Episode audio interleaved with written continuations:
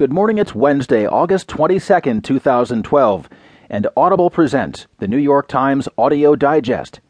Here's what's making news on the front page today Akin ignores calls to quit Senate race. Islands reflect Japanese fear of China's rise, and abortion moves to center of 2012 campaign. In today's national headlines, in rising toll, signs of a changing conflict and Romney's savings plan for Medicare puzzles analysts. In this morning's business headlines, cardiologist warns on St. Jude heart device. Websites accused of collecting data on children. And ABC sees a late night contender in Jimmy Kimmel. There will be more business stories, more national and international news, too, a roundup from the sports page, and the opinions of New York Times columnist Maureen Dowd now as selected by the editors of the New York Times. Here are the stories on today's front page. The top story is titled Akin Ignores Calls to Quit Senate Race. Reported from Washington by Jonathan Weisman.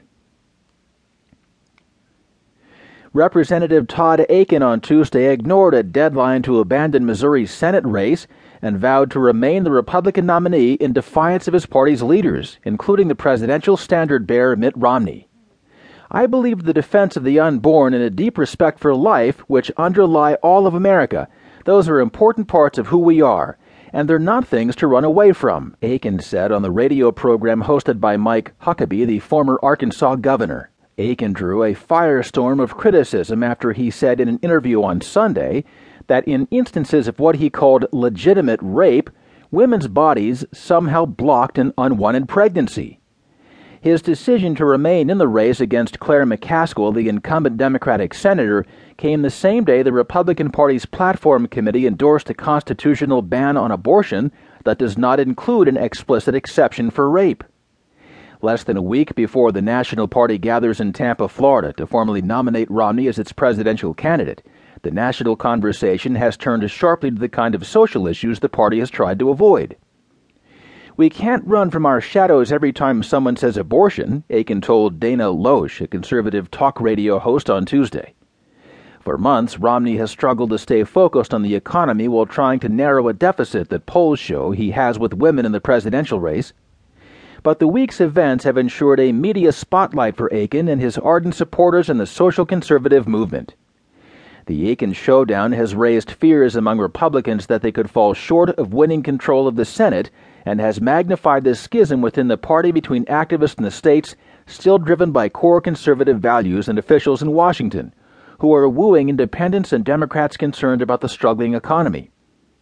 While virtually the entire party apparatus in Washington and a lineup of former Republican senators from Missouri turned on him, Akin rallied support among grassroots voters, and he said that would propel him to victory. Akin released an advertisement asking the voters of Missouri to forgive him for saying legitimate rape does not lead to pregnancy.